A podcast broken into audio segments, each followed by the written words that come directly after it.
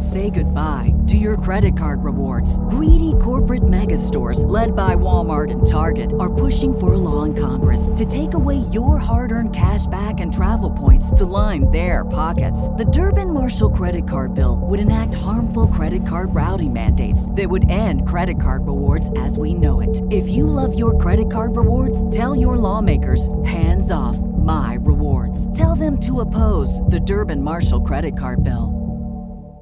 The future is a hefty responsibility and not one that we take lightly. But then taking things lightly has never been what Hefty is about. That's why we've created the Hefty Renew program that turns hard to recycle plastics into valuable resources like park benches and building materials. To participate, simply fill up an orange Hefty Renew bag with accepted items, tie it up, and drop it in with your regular recycling. That's it. It's that easy. It's time to rethink recycling with Renew. Particular valued resources may vary by geography. More info available at heftyrenew.com. Welcome to Lit Up. On this week's episode, we have the New Yorker staff writer Jia Tolentino to talk about her new book of essays, Trick Mirror Reflections on Self Delusion.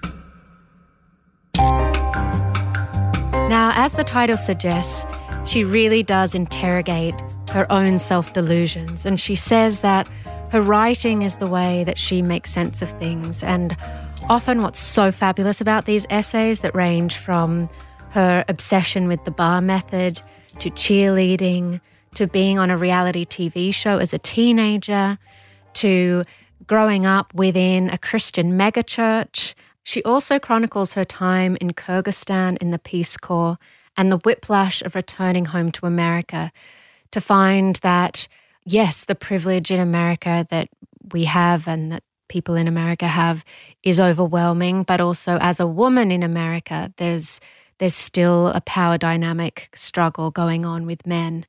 She also discovers, which I hope everyone will look up, the Milan Women's Collective.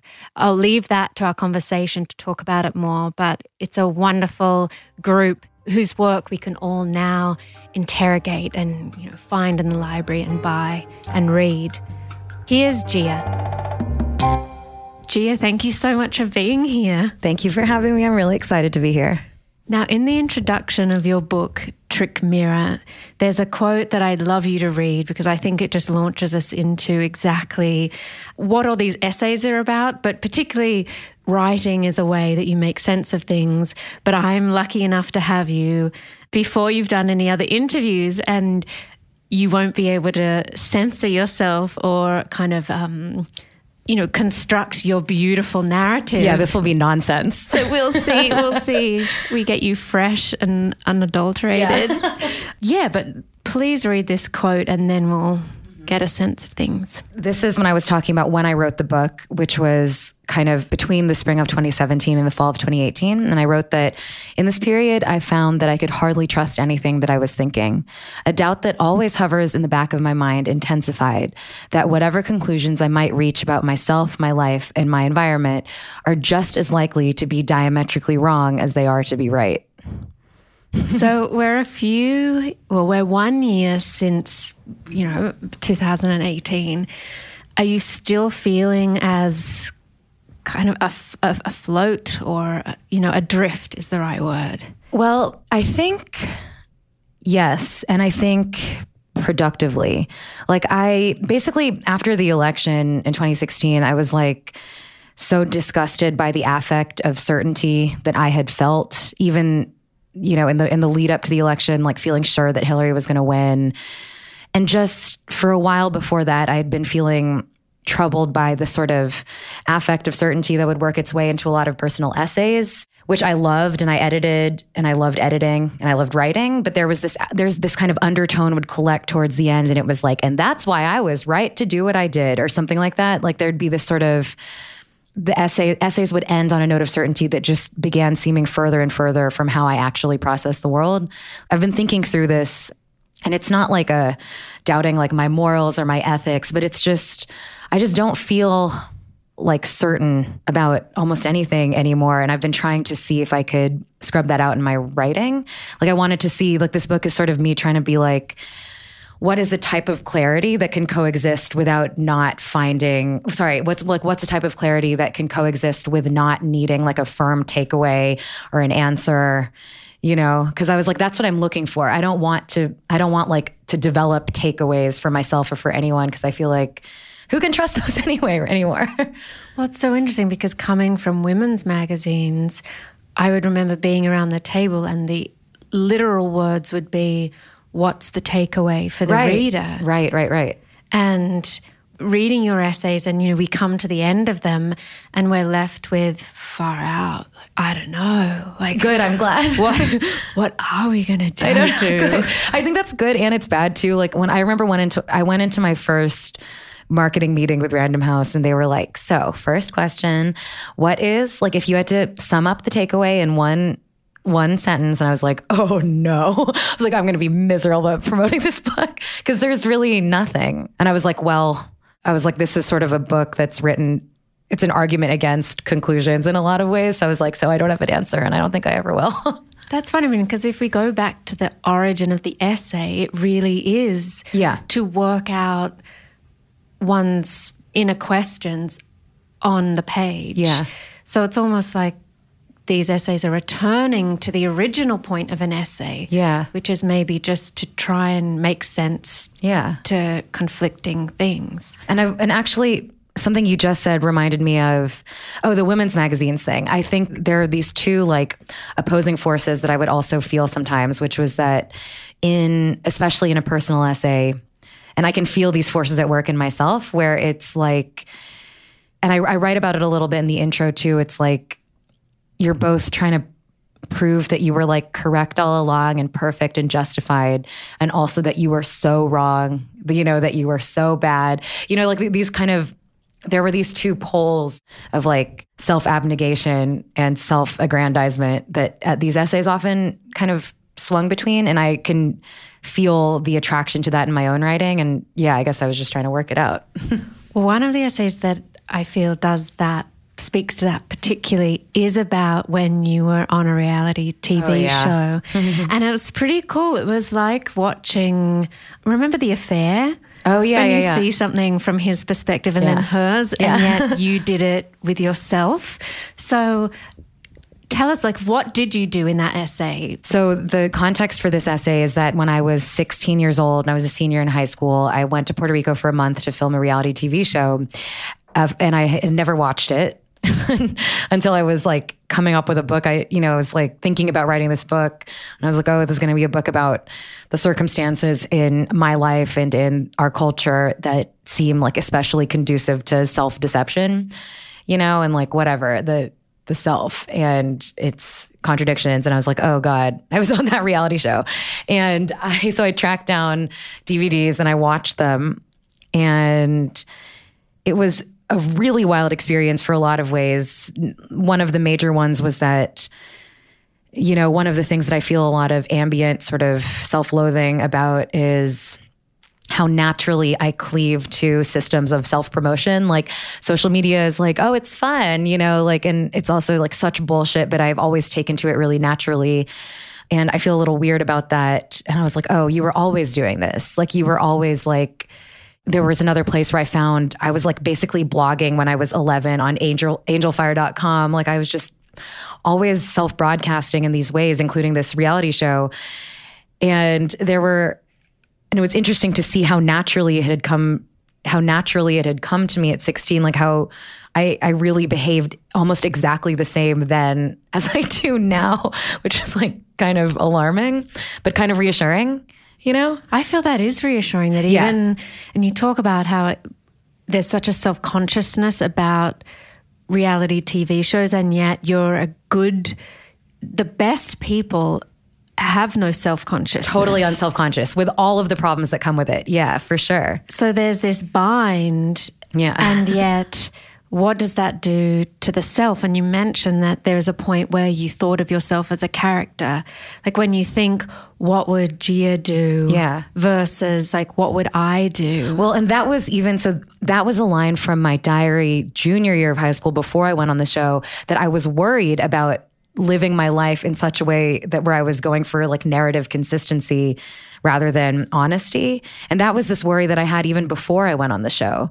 And yeah, but then at the same time on the show, like acting like the Jia character, it was hard to, in retrospect, untangle how much of it was truly unself conscious, how much of it was, you know, I was subliminally organizing myself around the structure of self surveillance. But like one kind of indicative story was so the only thing that I had ever talked about from this reality show was this incident in the first episode where they line it's four guys versus four girls and they line us up in front of these covered dishes and i had been late because uh, i was like listening to music on my headphones in the airport and I missed my flight while eating. It's like very characteristic. And I was like, I gotta make up for, you know, I, I gotta fucking crush this performance. And the first, they say uncover the first like we have these like you know hotel like room service like silver you know what do you call them? Like bells or whatever? Those things.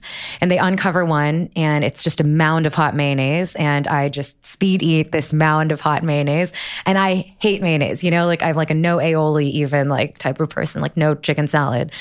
And i told this story a lot through the years because i thought it was so funny because it's so gross you know, like it's just super gross, face first in a mound of hot mayonnaise. Um, and then I watched the show, and there had the dish had never been covered. Like I had chosen to eat the mayonnaise, but all along I was like, you know, you know, this mayonnaise just plopped into my life and I had to eat it. And I was like, no, no, you fucking chose to do this. And I so, sort of started wondering if that was the process at work with all of this. Like, I'm sort of like, all of these uh, weird, complicated structures that I've just happened to cleave to, you know, just fell into my life. But also, the truth is that I've like also sought them out. There's an amazing quote that you put in there, and it's it now seems obvious to me that a 16 year old doesn't end up running around in a bikini and pigtails on television unless she also desperately wants to be seen. Yeah. for some, and I had always been like, oh, I just ended up cast on accident. I was like waiting for my brother at the mall. You know, someone grabbed me. And I was like, that's kind of true. But It's also totally not true. You know, I mean, I was reading my journal entries around it and I was like, I wasn't surprised that I was cast. I was I wasn't taken aback by it. I was just like, oh, cast on this reality TV show. Guess I'm going to Puerto Rico. Like, it's this is one of those instances in which, like we were, I was saying at the beginning, like a story that I tell myself about myself is that weird things just happen to me. You know, like I've had just a life where things have just happened and I've gotten like it's all been kind of accidental. And then it's also, but you know, the opposite story is equally true, which is that I have real I have sought these things out. I have tried to attract them. I've tried to become a person that ends up in uh, you know, strange situations and out of maybe some false modesty or something I've been like, I don't know, who knows? Like it just happens, you know. I also love the end of that essay where uh, one of the guys on the show oh reminds you that you were like, I don't want to be famous, you know, just for famous, you know, being famous' sake. I want to be famous for writing a book. yeah. Oh my God. It yes. was so, yes, but also like, yikes, right? Like it was, um, so most of them had wanted to be actors, right? Like, and I, most of the other teens wanted to be actors. They had headshots. They were like, had been models or whatever. They'd been on other reality shows. And you know, they were all really interested in it at the time. And I was not like, I had never, I can't act. I like had never had any interest in that. And yeah, it was crazy that Damien, this guy remembered that I had said that. Like he offered that, he, he just volunteered that line to me. And, and then I was like, wow, I, I guess I have always been kind of consistent, you know, I guess. Yeah. Coming back to the writing, so you you are unusual in the fact that you went to first grade when you were four, and then high school when you were twelve, and college at sixteen. Um, was that because of your, I mean, obviously intelligence, but a precociousness that people and teachers around you, your parents, thought you could handle those situations. Yeah, I think I still think it's nuts that that's what my parents did, you know? Like I I don't know it seems like it maybe that was kind of an 80s like i don't think that people do that really in the same way anymore and two grades is way too much i think i started school in canada which is part of the reason So I had like already, like the age cutoff in the year is different. So I was already like close to a year ahead by American standards by the time I moved to Texas. And then they just bumped me up another year. I don't know what it was. I went to a tiny, tiny school. And I think just somehow convinced the principal that it would be okay. And I haven't exactly regretted it. I, it was kind of amazing to graduate from college and feel like I had two extra years to fuck around, you know? But I don't know that it was always like, I wasn't always like, it's not like I was, you know, well beloved by all my teachers, you know, like it wasn't like I was charming them with my like, you know, um, perfect coherence to like you know what was expected. Like i i think i was like a pill in a lot of ways. Well even to go on the show didn't you have to convince the teachers that you would be going on the show to represent the Jesus. light of God. Yeah. yeah. yeah. But honestly, and so I write, and uh, there's another essay where I write about the school itself, which was, you know, it's, it is by some metrics the second biggest megachurch in America. I like may, there was definitely a part of me, I don't know how, how small, or large. And it was definitely not all of me that believed that in a tiny little way or something, you know? I was going back when I was, I was going back through all my journals so, so much for so many of these essays. And, um, yeah, it was, I, I have basically a daily record of everything I thought from age like 11 to 19 and it's it's it, you know it's sort of as dizzying as watching the show you know it's like some stories that i've told my told myself about myself are very manipulated others are more true than I could have ever known, you know? like some things are so incredibly consistent. Some things about me have never ever changed since childhood and some things I've changed so much without understanding the degree to which I have. And part of one of those latter ways is the religious part.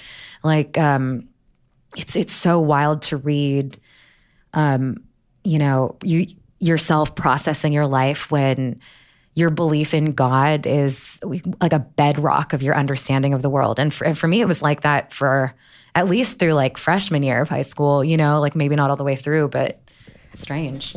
And was the writing in your journals the first place that you started to question your religion? Yeah, I mean, I I have almost no thoughts that just exist in my head. like I don't know how you I don't know how it's I don't know if this is a, a completely normal thing, but I just can't hold thoughts in my head. Like I have to write them down to see them. I basically like can hardly think. you know, I can only write things down and I think that's all that's always how I've been. And so as soon as I would think anything, it would just immediately be rendered into writing where I could look at it because otherwise I just couldn't I have a hard time. I can't really meditate on things for too long. It has to come out. Yeah, and there, you know, going back, you could I could see little like yeah, like little sprouts of doubt, you know, like coming in earlier than I thought. The Baptist church yeah. sounds like an incredibly interesting way to grow up. Mm-hmm. And you said it gave you this bedrock of faith. Yeah. Um, that's seems to be even the way you interrogate a subject, trying to find the truth, but also a goodness in something. That's really nice. Thank you. yeah, like the even in Never thought about it like that. All the New Yorker work and here, there's still a a kindness in the way you address the subject. You know, oh, that's so nice to hear. Otherwise, Thank you. like, why would we want? You yeah. know, otherwise everything would be a sad way to look at the world. Yeah. Um, and you mentioned that it is this like your the foundation of your belief in how to be a good person. Yeah, for sure. And my politics, um, like you know, the church sent me very far left, but it but it did so firmly. um, yeah. Do you find now that there is it's a difficult idea to be, say, a feminist and a Christian? Well, I'm not religious at all anymore, but I, um, but I think actually in recent years, there's this woman, Rachel Held Evans, who just died recently. Like, there's the most interesting thought that's been, like, the, the most interesting thought in religious political discourse I've thought has come from the feminist religious left. There there has been an enormous like upswing of writing and interrogation on that and it's like not a it's not a movement that I feel part of in any way, but I am so glad that it exists and I you know, it's like if that had existed like if that had existed 20 years ago, like maybe I would not have run screaming from the church, you know? Or I didn't even run screaming. Maybe I wouldn't have walked away from it. But I'm glad that it's there. Yeah. Leaving home and separating from a religious school, was that when you started to leave in more of a conscious way? Did you talk to your parents about when your beliefs were starting to wane a bit? I don't know if I ever really consciously talked to them. It was college, it was a lot of things. I've also, like, the thing is about, like, my parents raised me to be very, very independent and they cultivate like kind of actively cultivated that in me. And you know i think i ended up being much more independent than they could have seen could have foreseen. And i'm also pretty bad at hiding anything about myself and all you know i did the normal amount of teenage deception. You know i wasn't like hello mom i'm going to go drink in a parking lot now. You know like i wasn't exactly telling them everything i was doing but i wasn't hiding my feelings or my you know. And i'm sure my parents are are as perceptive as like you know they're they're perceptive people. And i'm sure they noticed i'm sure you know you're bringing your kids to church. I'm sure you start to notice when they are tense you know and when they become disengaged. And i think it was yeah until growing up when you think there's only one way to be good and bad. And i have all you know i wanted to be good. Like i wanted to live in the world as a good person and to care about other people and to whatever, like be continuously working towards being better. I, f- I found that really edifying in Christianity, and I still find that idea edifying. And then in college, I was like, oh, you can do this in so many ways. you know, and it's so silly to think that it took me that long to realize. But, you know, like I never met a Democrat till I was in college. Like I never met a person that was pro choice, you know, like never met like a Jewish person till I was in college. Like it was, I was so cloistered in my, in my school life but at the same time, you know, it was, I didn't feel like I had severed my past. It's like I'm still friends with all my high school friends. Like I still, my parents still live in Houston. So like it was almost like writing this essay was like the real, like not goodbye to it, but, you know, like putting the cap on something that I'd been processing for the last 15 years without really realizing it. There's in one of your essays, there's also a place where you talk about how religion and ecstasy mm offer almost the same things. And yeah. it was such an incredible, I'm going to read it because I had never thought about, about it like this. You said, ecstasy in religion, I, am paraphrasing here, uh, makes you feel like the best version of the person you would be if you were able to let your lifelong psychological burdens go. Yeah. Oh my gosh, I read that and I thought, they are like that. It's true. And we want You want to be free. Like you, it's like this world of like I, I say elsewhere, it's like this rapture and pardon that's total, you know, and we all want to feel like that. You know, it feels really good to feel like that. And it's important to understand what that feeling offers you. Yeah, like who would we be if we could be the best version of version of ourselves? Yeah, and just to and like I think in both um with both religion and with drugs, it's sort of um what's also offered is like a sense almost of mystery that, that is accessed, right? Like it's you, you're offered like a veil rippling between you and something transcendent. And yeah, and that, like, it's a genuinely important thing to access. And I, in a way, I'm like, writing that essay. I was like, I'm so glad that I, you know, was like hallucinating God every day for, you know, like it made me really open to you know, whatever sense of mystery I still have, you know? And it's good to be in awe of the yeah, world. Yeah, exactly, exactly. It's so good to be in awe of the world. And then, I mean, say with drugs, right? They, you, the brain shifts into a usually a darker place before yeah. you kind of level out again. And I guess in with a belief system, you're also, I'm sure, as in, in a collective, particularly because you said that your church had more than 6,500 people in it. Yeah. And per just service. Per service. So Yeah. just I'm imagining being um, around that many people Yeah. with such a belief system and you couple it with music and all these things.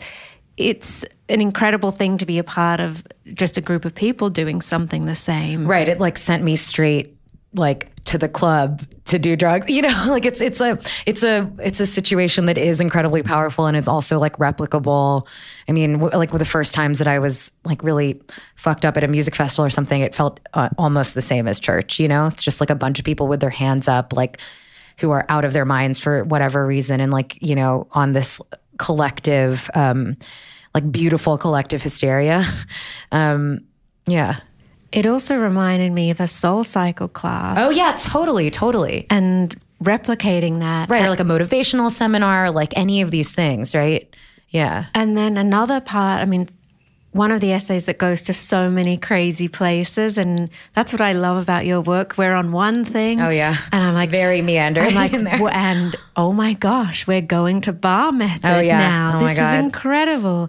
but kind of going from the soul cycle link to then bar method in this way that women often mostly women gather together Mm-hmm. to have this collective experience that's sometimes highly eroticized. Mm-hmm. What led you to that essay? So the bar essay, the athleisure essay, is actually so the, the kernel of that essay is um, I used to work when I worked at Jezebel, our offices were directly above the Lululemon flagship store. And Lululemon always just like something about it really bothered me. I couldn't put my finger on it.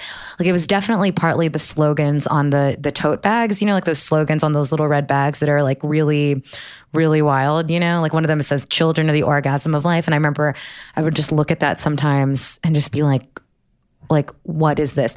But it was like something about Lululemon really I was like trying to figure out what my like what the like friction I felt when I looked at it was because I do yoga all the time, you know, I like exercising, you know, for reasons that I, you know, like it's like like mental health wise, you know, whatever. It's like I I feel this need, a genuine need and pleasure in exercise because it just makes you feel better. But then I feel guilt about that because it's like I'm optimizing myself for better work performance in a punitive capitalist world, but yet I must. Anyway, I had this sort of theory that that athleisure was late capitalist fetish wear. And I couldn't put my and I knew that it was like a deeply rooted theory, but I hadn't worked out what the roots were. But something about it there was something about Lululemon and what it telegraphed. This also like intensified one day when I forgot my clothes and was going to a bar class, like, you know, my shitty, like old Navy stuff. And also, I wrote a New Yorker piece on Outdoor Voices like three months ago or more than that. And now I own all this Outdoor Voices. Like, I've finally caved to the world of, of expensive athleisure. And it's, I- it's so much nicer. but I went in there, you know, and it was like, like at the time I was still wearing, you know, like old t-shirts, like ratty leggings and like Lululemon. It was just like straps and mesh and like, you know, like peekaboos and cutouts and drapes and like, you know, exposures of collarbones and like your cleavage and your whole back and like these, all of it. The, the language of it, it seemed to me like this was the clothing that you wore when you ha- you felt a near erotic drive to optimize your body like a market asset. Like there was something about the way athleisure treated your body that it was like which is kind of the same way that I feel that bar treats your body, which is like an asset that's divisible into smaller assets that you can inc- you can improve all of their market performance, you know, and then make the asset stronger as a whole. There was something about athleisure that I felt like it was eroticizing.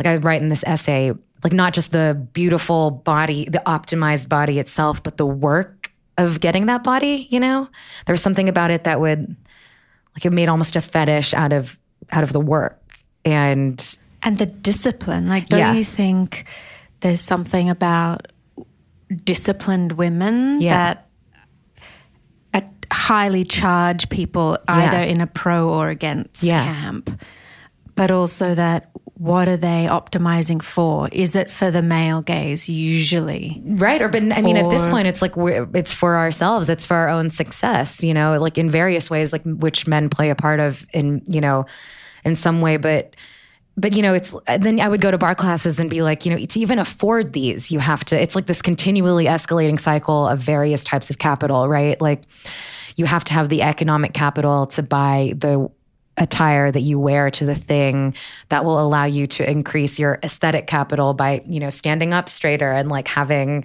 whatever they call it like you're tell you to think about your abs like a corset and you know you improve your body so you'll be able to improve your stamina so that you'll be able to improve your work performance so you can keep the job that allows you to afford the barre class. You know i would just go to these classes be like, what am I doing?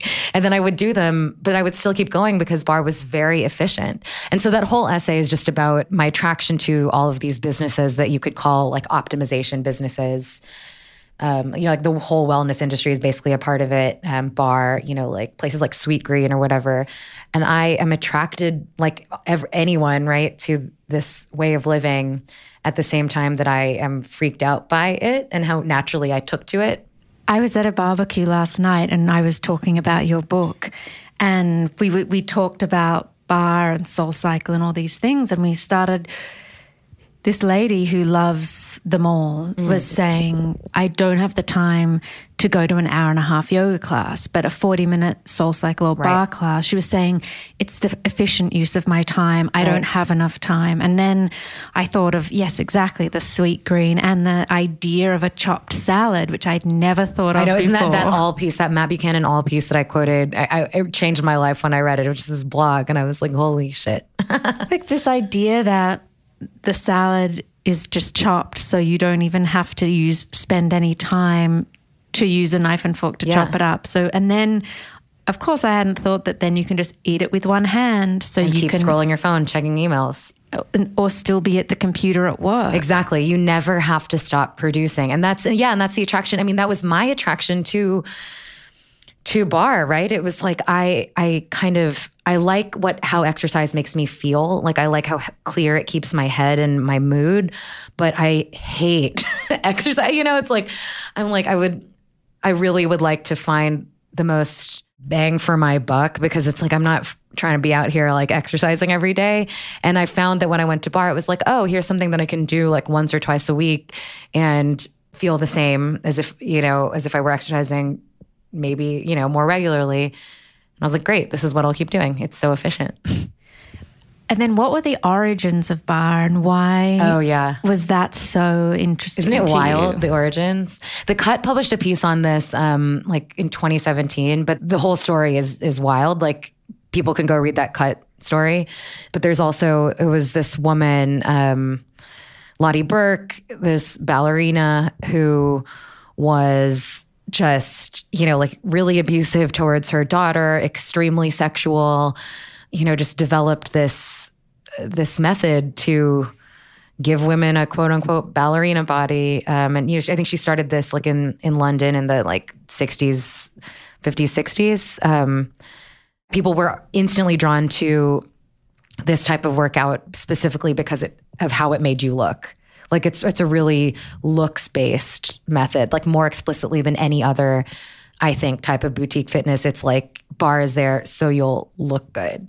It's not being kind of couched in another type of spirituality. Yeah, or just even strength, right? Like, um, and they do talk about strength in barre classes, but really, you know, the the language they use in it is so explicitly about wanting to have flat abs and like toned this and that, right? Like the language is really like, let's set aside the pretense that we're here to, because you don't even really sweat in barre. Like you just, you just like lay on the ground and like twitch your butt cheeks, you know? like you don't really do anything. It's just, if it is. um And yet you've said it's the best. It's pretty good.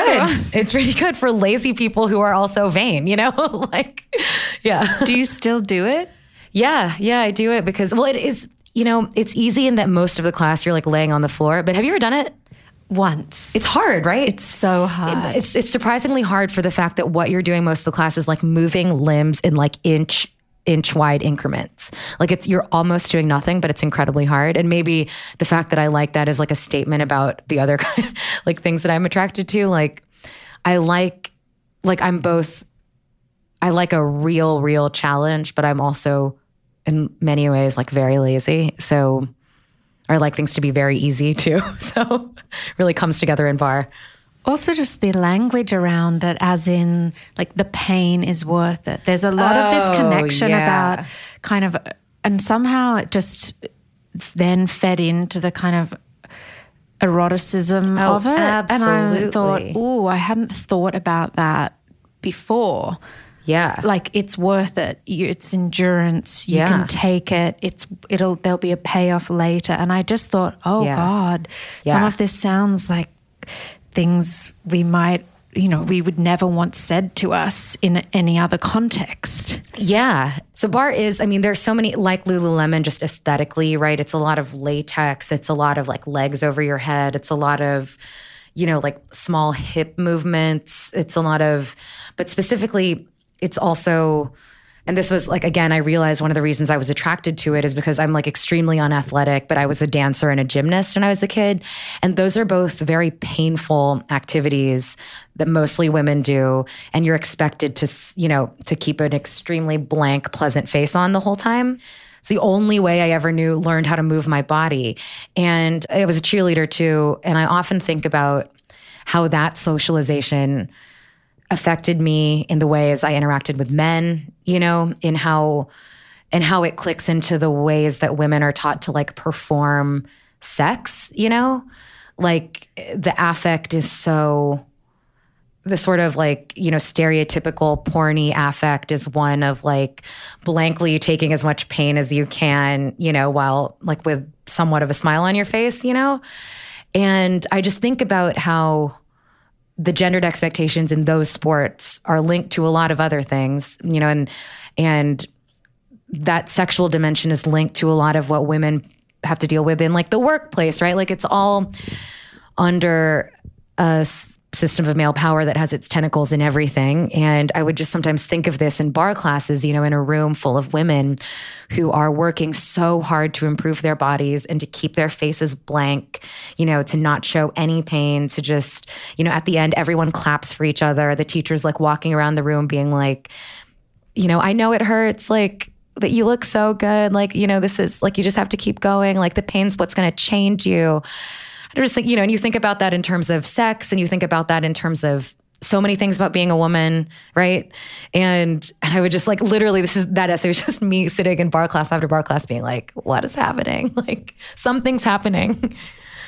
I know. I'm just trying to think of what what the alternatives are. I mean, obviously, we can come up with lots of Yeah. other things to go Well, exercise. I never really, the, I guess in the essay, I never even tried to think about it. Yeah. Like, I didn't want to go through the no, motions of being like, like it's the like, sidebar of like this is what yeah, yeah, or, or like the, the concluding conclusion, or yeah, the concluding paragraph that's like, yeah, like I, I still do barre, I still do all of this stuff, and I think the point of that essay and so many other ones is just like, it's worth it to just try to understand these things clearly even with no sense of what it's actually going to do. Like, I think part of the animating impulse for the, we were talking about with that sense in the intro was like, I've been beset with a fear in like the last couple years that like knowledge is useless. you know, like the internet really creates this feeling like you just, you can know so much about so many things. You can't do anything about anything, kind of make you feel that way.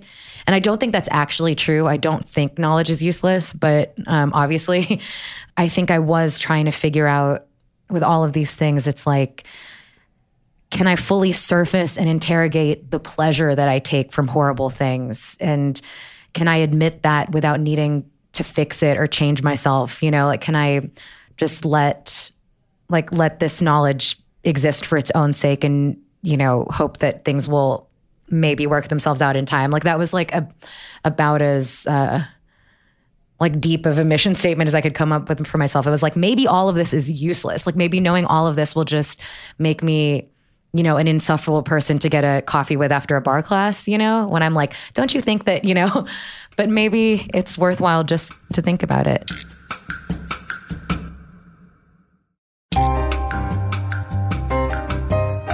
also, I guess, to try and be at peace with our contradictions. Yeah. Yeah. which I feel in this world we live in, we are just confronted with our contradictions every day. Like, do we get the iced coffee if it's in a Right. disposable cup or not? Right. I've been thinking a lot about this new label we have for trying to beautify ourselves and it's self-care and it's everywhere and it's all part of this wellness billion dollar industry that is Yeah. just really about beauty and those kinds of things. Yeah, and it's also to me, it's just, it's also about consolidating advantage, right? It's this like, it's like if you have enough money to to take part in the wellness industry, then you get to further improve your life. You get to further separate yourself from the mass of people that don't. And I think about it as like, I, I'm one of these people, right? Like I think about it. Oh, I'm stressed. I'm gonna like get a massage, you know, and then it feels like what I'm doing is trying to consolidate my own advantages eh, at the same time that the wellness industry is it's like the like this it's another like optimization like sector right it's like the as the world gets harder to live in in so many ways as work like expands and wages stagnate you know all these co- all these industries spring up to it's like amazon right? Like it's it's just they they exist because late capitalism has made life like so confusing and hectic and hard and like unwholesome and unauth- inauthentic. And uh, you know these industries have done the like you know natural thing and stepped in to offer solutions also- privatized solutions. Yeah, but and the wellness industry is also trying to get us to be a better woman. Like Right. when I you, there's a line in the book that talks about that, and and you almost ask the question, like if you were a perfect woman, like or just a woman that was completely fully optimized, Yeah. what would you be doing now? Like we'll never reach it, but what is the point of all of this anyway? Yeah, I mean, I uh, like I think that women in particular have been taught since preteen years that part of what it is to be a woman in the world is to be continually improving yourself till you die. And there's part of that, you know, there's that like famous Sontag essay where she talks about there are two modes of beauty for for men, like there's the there's the boy and the man, and for w- women it's just the girl. And so part of this con- working to improve yourself for women just becomes, you know, just this like full insanity when you know it comes to just like actually getting older. But it's also like you know there's also the the idea that we should improve ourselves till we die is just it's also such a like deeply american one. Like it's this like protestant work ethic. Like we can never stop working in america generally. And with women it sort of echoes and you know splashes back tenfold in terms of like you know there's the work part but there's also the personal part. You can never like you can never be done if you have the means to continually just like optimize your body, your face, your hair, your lifestyle, you know, what you eat, your work, you know, your meditation routine, your like CBD, whatever. Like it's there's just so many things that and again, like these things are somewhat seductive to me at the same time where it's like yeah, I'm not sure anything is not sure anything is gained in the long run. I did think you offer a, a light in one of the essays, and that is looking back to the past. Mm. And it's the Milan Women's Bookstore Collective. Oh, yeah, that book is so Oh good. my gosh. Can you talk about what these women, Amelia and Amalia, were doing? And it was in the 70s, wasn't it? Yeah. And they really influenced Elena Ferrante. Yeah. So the Milan Women's Bookstore Collective, they have this book called, like, I think you would say it not like sexual difference, but you'd probably say it in like a French way, but I'm not going to try. Um, it's really good. I really, it's, it's so good. But so the story is in the context of, let's say, so Odysseus, he hears the story of his own like exploits being told in a banquet hall. You know, no one knows he's present. And hearing the sound, like Hannah Arendt calls this the beginning of history in one of her books, like hearing the sound of his life being told by another person, he like breaks down and starts to cry. And this feminist writer, Adriana Cavarero, um, she writes about this Odysseus is becoming not just conscious of his own life narrative, but of, but of his own need to be narrated by another person, which is something that I find really lovely and powerful. And and then so there's this version of it in the Milan Women's Bookstore Collective, this feminist collective in the 70s, where these women would they were basically trying to find a way to understand their life stories on female terms, which is almost impossible when all of human history has been basically run and recorded by men. And so part of what they would do is like they would read, you know, just read their way through literature by women about women, but they would also kind of pass their life stories through each other. So these two friends, Amelia and Amalia, there's this story where Amelia, I think, couldn't get a grasp on her own life story. Like she couldn't tell it coherently. So Amalia wrote it down, wrote Amelia's life story down and gave it to her. And Amelia, like Odysseus, started to cry when she realized, you know, not only of her her story, her her narrative, her need to be narrated, but the fact that it was a woman who cared about her narrating it. And I think about that, you know, I think about that in terms of there is still, right, like you said, there's still possibility. There's still sort of unplumbed possibility. Our world is only just now starting to be starting to be mediated by women, right? We're only just now starting to have starting to be able to understand the world on women's terms. You know, like I, I feel I feel kind of conscious of being part of one of the first generations of, you know, women that has kind of I never I never doubted that I would be equal and treated equally. And I and sometimes when I'm frustrated by anything, you know, related to the gender wars, I think about how recent it was that things weren't like this. Like when when the Milan women were writing this book, like women couldn't get credit cards by themselves in the United States yet. So it's like that anecdote is like to me emblematic of the possibilities that can happen when the phrase that the Milan women used was a la- like they wanted to find a language that could speak starting from itself. And that is like an idea that I feel like enormous promise around for like so many groups that haven't previously been in power, right? The language that can speak starting from itself seems like a kind of an abstract goal worth working for. It's coming up with almost a new language or a new alphabet yeah. for their own stories. Yeah. Something I loved that you mentioned about this group too is that they acknowledged that each other weren't equals. Right. And they acknowledged their differences and Right. that in being honest about who we actually are and Yeah. our privileges and this and th- you know Yeah. all the various parts of us that that was the better place to start about being a collective and helping everyone. It wasn't saying we're all equal, we're all equal, we're all equal. It's like you could hope for that, but it's never a reality. Like no two people ever walk into a room without all these Right. Kind of constructions and their own personal histories. Yeah, and and that was the thing about the Amelia and Amalia story, right? Like there's an echo there where it was the fact that Amalia had lived a different life from Amelia was what allowed her to encapsulate Amelia's stories so carefully, right? Like I presumably. And yeah, so this the idea, I mean, this is like an Audre Lorde idea, right? That like difference is like a necessary fund of polarities, or however she put it. Like it is kind of a politics of freedom begins with difference um, is you know not an idea that these women came up with but the way they applied it to literature i think is really interesting. Like yeah there's like that whole idea of entrustment which is like too complicated to explain here really but this comes at the end of an essay about literary heroines like the canon of literary heroines which always drove me a little nuts because they start off as these brave girls and they become depressed beautiful teenagers then they become bitter married women and I was like, why is this what happens? You know, is this just what happens? And the trajectory drove me nuts, like, as did the fact that all, like, nearly all of the women you would think of as like the canon of literary heroines are white. And I was just like, what is this horrible world that I am ineligible for, you know?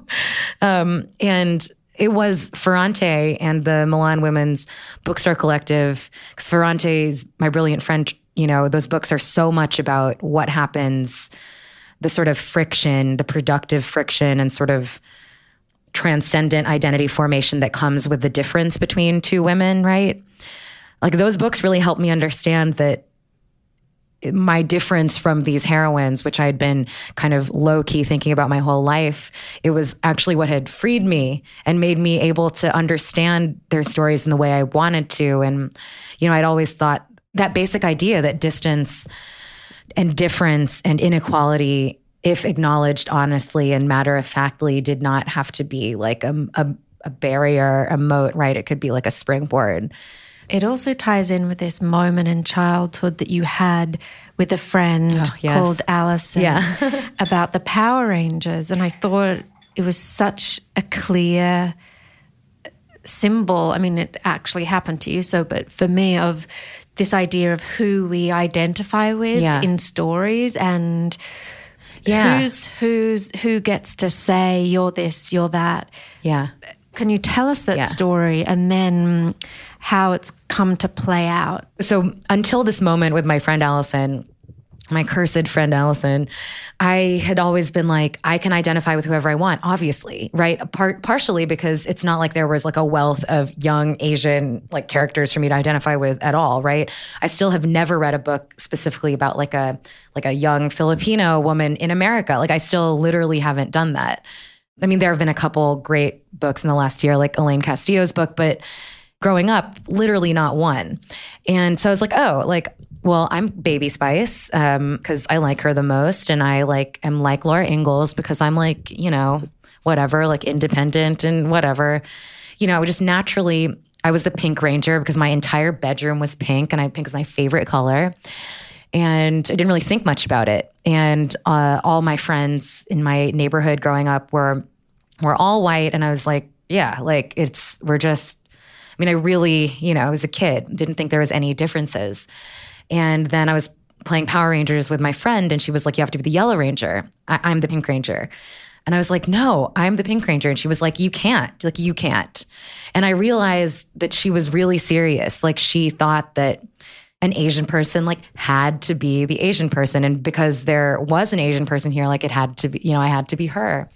And I, like, that day just sparked like a realm of fury in me about that, but also about the opposite, right? That, um, as I put in the essay, like I would always identify with Jo March, you know, but the Jo Marches of the world would never even be asked to consider identifying with someone like me, you know? And that made me, it partially freed me because I have gathered my confidence, you know, outside of the realm of representation. You know, I like stopped looking to see myself in things, which I think has been good for me, like as a cultural critic and as a writer, and like maybe just in different in other ways that I haven't yet figured out. But um, it wasn't until I was reading Ferrante and like looking into the Milan Women's Bookstore Collective that I understood that the anger that I had felt had been more productive than I thought and had, you know, I, I, could still turn it into this thing where difference and inequality could be the foundation of like a sense of freedom. But yeah, I think I still remember like I was just like, what do you mean? Can't be the Pink Ranger. But you know what? I don't think girls today would have that conversation really. I think it's different now. Yeah, think? I, I, think so. Which is great. I feel, yeah, little boys are the Pink Ranger. Yeah, yeah, yeah exactly. They want to be in this. Yeah. I think it yeah, like that seems to be like a very like I I also um like a, a, a low key thread running through this book was is that like I think that the Bush era in general was like a pretty wild time to be like it was such a hegemonic time, you know? Like even with like teen movies, it was like, you know, it's like the the season of like the Iraq war and like American Pie, you know, just this like extremely like all of this really dominance based politics and culture, you know, in in like a really conservative, kind of ugly way. I, like a lot of the experiences I had growing up and as a teenager, I think kids right now are like way too smart to put up with, you know.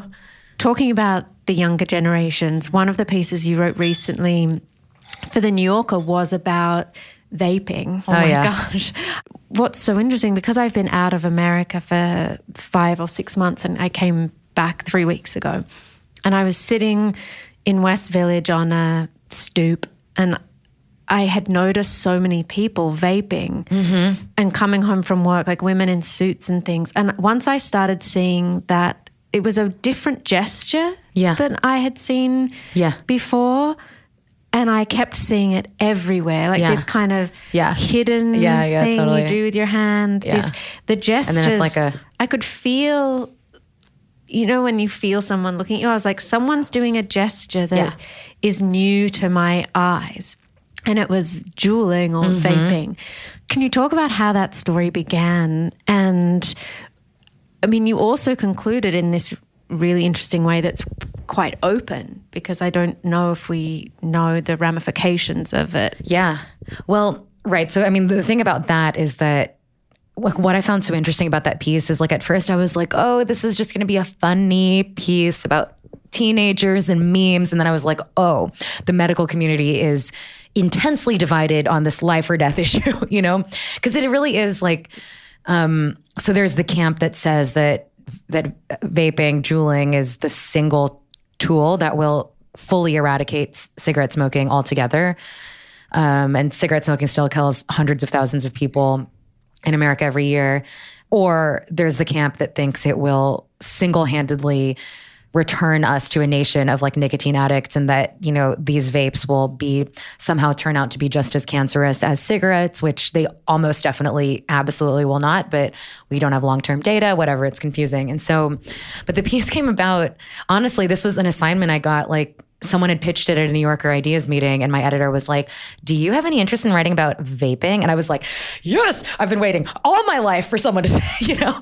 I was just like it literally felt like to have a New Yorker editor be like, "Would you like to write a piece about teen vaping?" Like I was like, I mean, it's like it was like you know the nine word the nine words every woman wants to hear. You know, like I was like, I sent him back just like yes with like ninety five exclamation points. I was just like, yes, send me down this journey to hell, baby. Like How many months was the reporting? because it wasn't that long, yeah. Really? But I, I mean, but I spent like you know, I guess every New York New Yorker magazine piece I've done, it's been. I work on it for like maybe three or four months, and which feels enormously satisfying as someone who was like editing Jezebel four years ago and like, you know, running like a million posts per day. It feels so luxurious to stretch out. But the best part about writing that piece was like just getting to talk to teens. Like, I love them, you know? Like, they're so much more savvy and like ironic and nihilistic and self aware than they ever get painted, you know? And, and they also, they're like very misrepresented by reporters, I feel. And yeah, that was my favorite part, getting to vape with teens. I got to hit a Juul in the library of UVA where I went to college and I felt very sneaky. And then they put up signs in the library afterwards that said no, because I put it in the story that I vaped in Alderman Library, which is where I wrote all my papers in high school. I mean, in college. They put up signs all, it's like my impact as a journalist Oh, is to get signs. I felt very proud of myself. It should be like the Tolentino law. I know. Yeah, yeah, yeah. The vaping. Yeah, you'll get. Thank you so much for chatting. Mm, thank you so we much, We could have gone to wonderful. so many more places. Your book is insanely fabulous, scary, and wonderful. I'm so glad you liked it.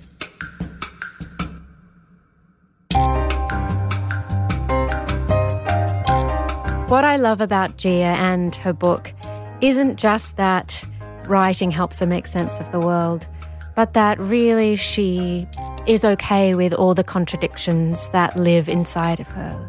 It's okay to love Barre Method and Soul Cycle and also think it's like being on a conveyor belt of kind of exercise madness.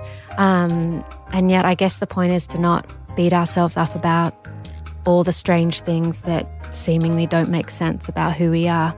Let me know what you think about this episode at Lit Up Show on Instagram and Twitter you Say goodbye to your credit card rewards. Greedy corporate mega stores, led by Walmart and Target, are pushing for a law in Congress to take away your hard earned cash back and travel points to line their pockets. The Durbin Marshall credit card bill would enact harmful credit card routing mandates that would end credit card rewards as we know it. If you love your credit card rewards, tell your lawmakers hands off my rewards. Tell them to oppose the Durbin Marshall credit card bill. Save big money on plant protection supplies. Now at Menards. Defend your garden with Triazicide Insect Killer. Its fast acting formula protects lawns, vegetables, and many other plants. It kills more than 260 insects by contact, above and below ground. Choose from ready to spray, concentrate, or granular. Save big money on Triazicide Insect Killer at Menards. And check out our weekly flyer on menards.com for all the great deals happening now. Save